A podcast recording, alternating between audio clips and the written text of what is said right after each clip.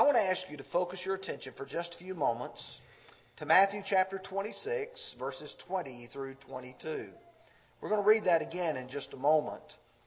But I would like for you to put in your mind's eye, thinking back to being in that upper room on the night in which the disciples were celebrating the Passover.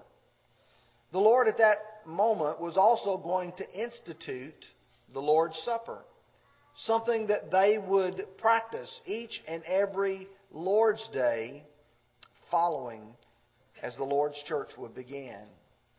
And you know, as you think about that, the gospel contains several passages where serious questions are asked. Questions that have eternal significance to them. Questions that relate to who I am and what I am going to do. Every one of us wants to think that when we face a spiritual challenge, that we're going to be able to be strong enough to stand up to it and to meet that challenge and to face it and come through. Well, this lesson is going to look at the context of the question that the disciples ask of the Lord Lord, is it I? Is it me that is going to betray you? And I think we have to apply that. So we're going to look at three things. We're going to look at the conversation that the Lord had. We're going to look at Matthew, Mark, Luke, and John's account of it. Then we're going to talk about the causes for which a person might betray the Lord. And we're going to apply that to us. We're going to look at ourselves. And then we're going to look at the consequences that follow from that. So now, if you will, I would like for us to look at those four accounts. We're going to look at Matthew, Mark, Luke, and John, and each one of them has a little bit different perspective. They add a word or two here or there that helps give us a fuller picture of what is taking place. Let's look now, first of all, at Matthew 26, verses 20 through 22 again. When evening had come, he sat down with the twelve. Now, as they were eating, he said, Assuredly, I say to you, one of you will betray me. And they were exceedingly sorrowful. And each of them began to say to him, Lord, is it I? We would probably put it, Is it me? Am I going to be the one who is going to do this? When I get to Mark's account, Mark chapter 14, Mark's record says, And they began to be sorrowful and say to him one by one, Is it I? And another said, Is it I? He answered and said to them, It is one of the twelve who dips with me in the dish. The Son of Man indeed goes as it is written of him, but woe to that man by whom the Son of Man is betrayed. It would have been good for him that he had never been born. Now, Luke's account, Luke 22, verse 21. And behold, the hand of my betrayer is on the table with me. And truly the Son of Man goes as it has been determined. But woe to that man by whom he is betrayed. Then they began to question among themselves which of them it was who would do this thing. Now, John's account. John chapter 13, verses 21 through 26. When Jesus had said these things, he was troubled in spirit and testified and said, Most assuredly, I say to you, one of you will betray me. Then the disciples looked at one another, perplexed about whom he spoke. Now there was leaning on Jesus' bosom one of the disciples whom Jesus loved. Simon Peter therefore motioned to him to ask who it was of whom he spoke. Then leaning back on Jesus' breast, he said to him, Lord, who is it? Jesus answered, It is he whom I shall give a piece of bread when I have dipped it. And having dipped the bread, he gave it to Judas Iscariot, the son of Simon. Now, for just a few moments, I'd like for us to take these four accounts. I'd like for us to look at them, the context of them. I'd like for us to look at comparing them to one another and see if we see something found here. The whole event troubled Jesus in the Spirit. I want you to imagine here is the Lord looking at the 12 closest men to him on the face of the earth and knowing that one of them is going to betray him to his death and all of them will turn their back on him. You've got to know how troubling that was. None of us like to be betrayed. None of us like to feel like someone that was close to us turns their back on us. But there's more than this. Jesus is going to die. And he knows that. The disciples were exceedingly sorrowful. I can't tell you how difficult it was on Friday morning to have my sister say to me, they've said he's not going to last the day. One of the things that is the most common phrase that I have heard is, oh, but he's so young, only 37 years old. The Lord was 33 years old. And the Lord was going to die at the hands of murderers. He is revealed to these 12 men. In just a few hours, I'm going to be gone. John 13 is such a sad, sad picture of the Lord having to say to them, I'm going to have to go through and suffer many things at the hands of the chief priests and the scribes. When you hear words like that, it saddens you. But then you hear the words, one of you, one of you twelve, is going to betray me. And you look and you say, Do I have that kind of heart? And Luke's account says they were perplexed and they said, Who would do such a thing? Now, folks, that's a significant question. Who would betray the Son of God? Our Lord, our Savior. Who would turn their back on Him and do things like that? The Lord had been so good to them. He had provided for every need they had. He had lived a life of perfection in front of them. He had shown them the way to go. And the Lord had proved himself to be that Son of God by the miracles that he had performed and by the fulfilling of prophecies. And it makes me think of Peter's statement back in John chapter 6 Lord, to whom shall we go? You have the words of eternal life, and we have come to believe and know that you are the Christ. There's nobody else to whom you can go. Who would do such a thing? And the answer is only a person who loves something more than the Lord. A person who loved things like money. In John chapter 12, verse 6, when Jesus had been anointed with a very precious ointment, Judas complained that it should have been sold and the money given to the poor. And John records this. He said, not that he cared for the poor, but because he was a thief and had the money box, and because he used to take what was put in it.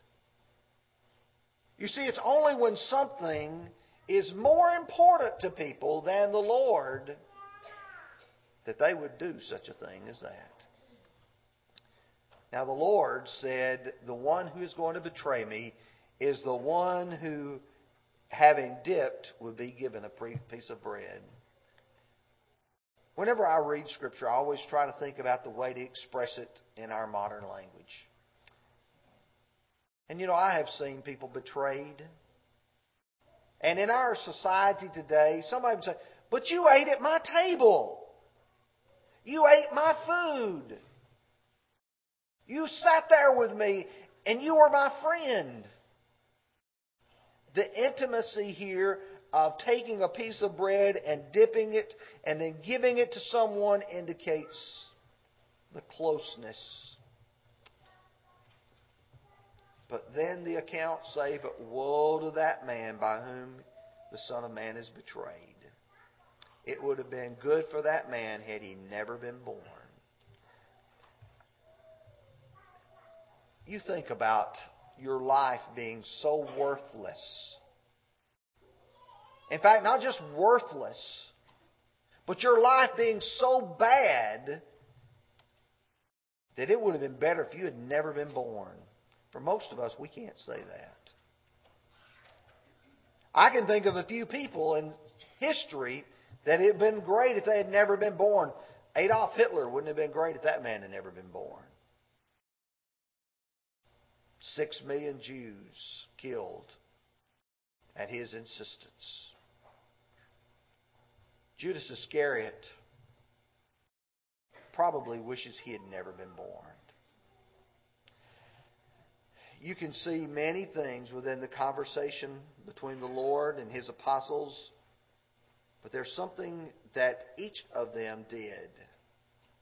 Each of them asked the question, Lord, is it I? Why did they each ask that question? It's because every one of them knew that deep down within them, they had the potential to betray the Lord. They were susceptible to all kinds of trials and temptations that might cause them to do that. And do you know what the reality is? There's a reason for preaching this lesson this morning is because every one of us is susceptible to betraying the Lord. And we ought to ask the question Lord, is it I? For just a few moments, let's talk about some causes. You know, this lesson would be meaningless if we didn't try to find some application in it. If we didn't try to say, is it possible that Tony, that you could betray the Lord? And if I could, what kind of things might cause me to do that? Let's look at a few of them. Some betray the Lord for their family. Now, I don't think I would need to explain to you what happens many times, but here's a, a man and his wife or his hus- her husband is basically putting them in a quandary. Either you continue to serve the Lord, or you be my husband, or you be my wife. I've seen many times when parents would favor their children above what the Lord says, justify their behavior. You know, as we explore Scripture, in Matthew 10 and verse 37, he who loves father or mother more than me is not worthy of me, and he who loves son or daughter more than me is not worthy of me. The truth is, is the Lord has to have first place in our lives. Yes, we've got an obligation to our husbands, our wives, our children, our parents, our brothers, our sisters, but our first allegiance must be always to the Lord. Let me give you an example. In the Old Testament, in 1 Samuel chapter 2, Eli was the high priest. Eli was himself a man who had tried to serve God. But he had some sons, and they were serving as priests. And what they were doing is the sacrifices that were being brought to the offer to the Lord, instead of them being boiled and then the flesh being taken out as whatever the hook would bring out. They were taking and saying, No, you're not going to roast it, you're not going to boil it, you're going to give it to me, and I'm going to take it. These young men also were committing fornication at the door of the Lord's house. And I want you to listen to the rebuke found in 1 Samuel chapter 2. Then the man of God came to Eli and said to him, Thus says the Lord, Did I not clearly reveal myself to the house of your father when they were in Egypt, in Pharaoh's house? Did I not choose him out of all the tribes of Israel to be my priest, before, to offer upon my altar, to burn incense, and to wear the ephod before me? And did I not give to the house of your father all the offerings of the children of Israel made by fire? Why did you kick at my sacrifice and off my offering, which I have commanded in my dwelling place, to honor your sons more than me, and to make yourselves fat with the best of the offerings of Israel, my people? Why did you put your sons higher than me, Eli? Was it not enough of what I have done for you? Eli honored his children more than he honored God.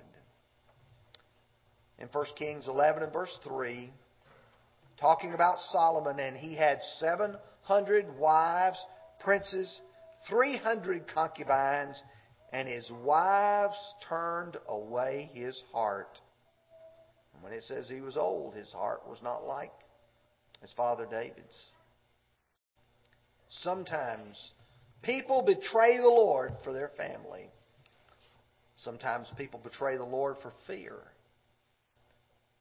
They're afraid what other people will say about them. They're afraid what other people will do to them. I would suggest to you that was the primary motivation for the apostles turning their backs on the Lord in Luke 12, 4 and 5, Jesus said, And I say to you, my friends, do not be afraid of those who will kill the body.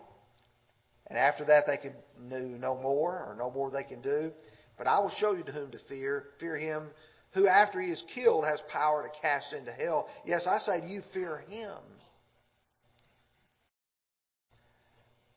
In Matthew 24, verses 9 and 10, the Lord knew that after his departure, within the generation of those people would occur a very trying day. The city of Jerusalem would be destroyed. That's what Matthew 24 is talking about. And the events leading up to that were going to be very challenging for Christians. He says, They will deliver you up to tribulations and kill you. You will be hated by all nations for my name's sake. And then many will be offended and betray one another and will hate one another. You see, fear was going to cause people to be betraying.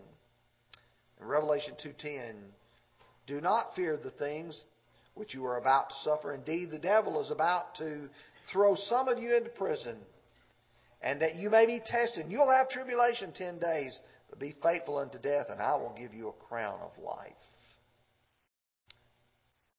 The third reason why some people betray the Lord is for money, for finances. I want you to turn to John chapter 21, verses 15 through 17, and we're going to read that section. We're going to key on the word more than these. So when they had eaten breakfast, Jesus said to Simon Peter, Simon, son of Jonah, do you love me more than these? Now, I'm going to pause for just a moment. More than these. Do you love me more than the rest of these apostles do? That could be one interpretation. Do you love me more than these? Do you love me more than these than you love the others? That's an interpretation that's possible. But several of the commentators point out that they had just been fishing. They had just caught fish come in from the night. So they had prepared the fish and they had eaten breakfast. And that the Lord would look at Peter and says, Do you love me more than these, these fish? And you say, Well, that doesn't make sense. But read on.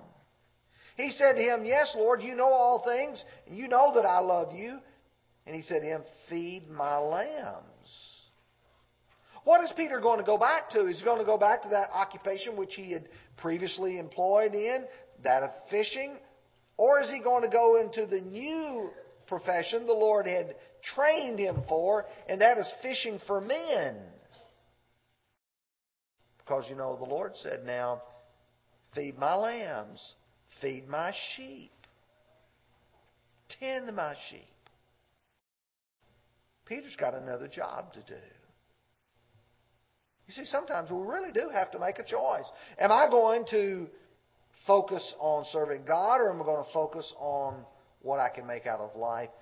In 1 Timothy 6 9, but those who desire to be rich fall into a temptation and a snare and a many foolish and harmful lusts, which drown men in destruction and perdition. For the love of money is the root of all kinds of evil, for which some have strayed from their faith in greediness and pierced themselves through with many sorrows. Now, very quickly, I'd like to focus on the consequences. I believe things turned out worse than Judas thought they were going to. We're going to look at the text to find that out. If you look at Matthew 26, verses 14 through 16, you see the bargain that Judas made. Then one of the twelve, called Judas Iscariot, went to the chief priest and said, What are you willing to give of me if I deliver him to you? And they counted out to him thirty pieces of silver. So from that time he sought an opportunity to betray him. What's the price of the Lord? They made an agreement. Thirty pieces of silver. That's how much he's worth. You give me 30 pieces of silver, I'll give him to you. Let's go over to Matthew 27 now, verses 3 through 5. Then Judas, his betrayer, seeing that he had been condemned, was remorseful and brought back the 30 pieces of silver to the chief priest and elders, saying, I have sinned in betraying innocent blood. And they said, What is that to us? You see to it. Then he threw down the pieces of silver in the temple and departed and went and hanged himself. I want you to ask a question. What did he think would happen? Did he think that perhaps the chief priests and scribes would take Jesus and scourge him and beat him? Was that worth 30 pieces of silver? But he, seeing him condemned to death, now became remorseful. That's not worth 30 pieces of silver.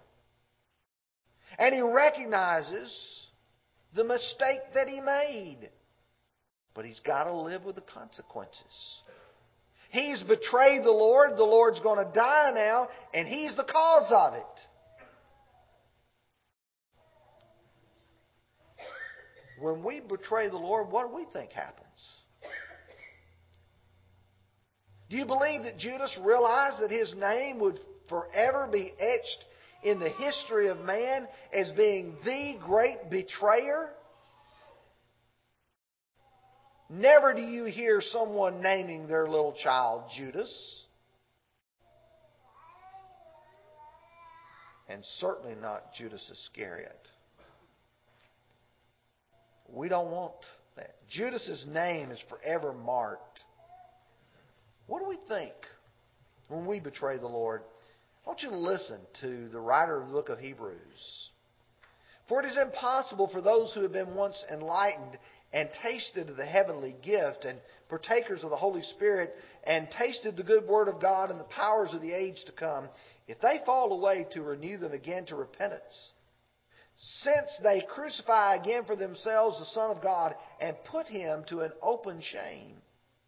When I go out and I choose to betray the Lord for whatever reason, for family, for finances, for uh, fear, whatever reason, and I betray him, what have I done? What are the consequences of it? Let me tell you, verse 6 says, If they fall away again, it is impossible to renew them again to repentance. Folks, for some, some people, once you cross the line of no return, do you realize you can't come back? I remember the first time visiting Niagara Falls. Driving above the falls, there used to be a sign there point of no return. You get to that place, the boat that you're in, the motor that's in it does not have enough power to overcome the current, and you're going over the falls. Some people don't realize they play with sin, they betray the Lord, and they think they can come back from it. And they can't. And he says they crucify again to themselves the Son of God and they put him to an open shame. People don't realize the shame that's going to follow them, the shame that they brought on the Lord and the shame they brought on themselves. Oh, but it, it, it's just a little sin. I'm just stealing a little money. I'm just committing a little fornication. And forever their names are etched as those who are sinners. Chapter 10, verse 29, of how much worse punishment do you suppose will he be thought worthy, who has trampled the Son of God underfoot, counted the blood of the covenant with which he was sanctified a common thing, and has insulted the Spirit of grace? You think it's okay to do that to the Lord? We view Judas's actions as despicable. How do we treat our own? Listen to Romans 2, verse 3. Or do you think this, old man, you who judge those who practicing such things and doing the same, that you will escape the judgment of God? We look at Judas and we say, Judas, you betrayed the Lord, you deserve what you got. Let's be careful. Because in condemning Judas and when we betray the Lord, we deserve the same thing. It's important that we ask the question Lord, is it I? Am I the one who's going to betray you? Am I going to be the one who is going to turn my back on you, to sell out? we should never be ashamed of our Lord. I know the world today looks at people who are Bible believers, God fearing folks, and says, You folks are crazy. You folks are bigots. You folks are following an old fashioned, old time, antiquated religion. But Jesus is still the Son of God. He is still on the throne in heaven. And he will still be the judge of men. In fact, in Mark 8 and verse 38, for whoever is ashamed of me and my words in this adulterous and sinful generation, of him the Son of Man will also be ashamed when he comes in the glory of his Father and with his holy angels. We dare not turn our backs, we should never bargain away our Lord. If the message of the cross cannot move you, you cannot be moved. If the message of God's Word cannot touch and tender your heart, your heart's too hard. I'd hate to know that I stood on the day of judgment and had an opportunity such as this, where there are literally hundreds of people gathered, wishing good, wishing that you would respond to the gospel call. We're going to sing this song. And if you're not a Christian, if you will, come to the front. We'll let you confess your faith in Christ, let you be baptized for the remission of your sins. If you're a child of God and you're carrying around that baggage of sin, like the song said, burdens are lifted at Calvary. We can pray to our loving, merciful God, and He will answer and forgive. Would you come while we stand and sing?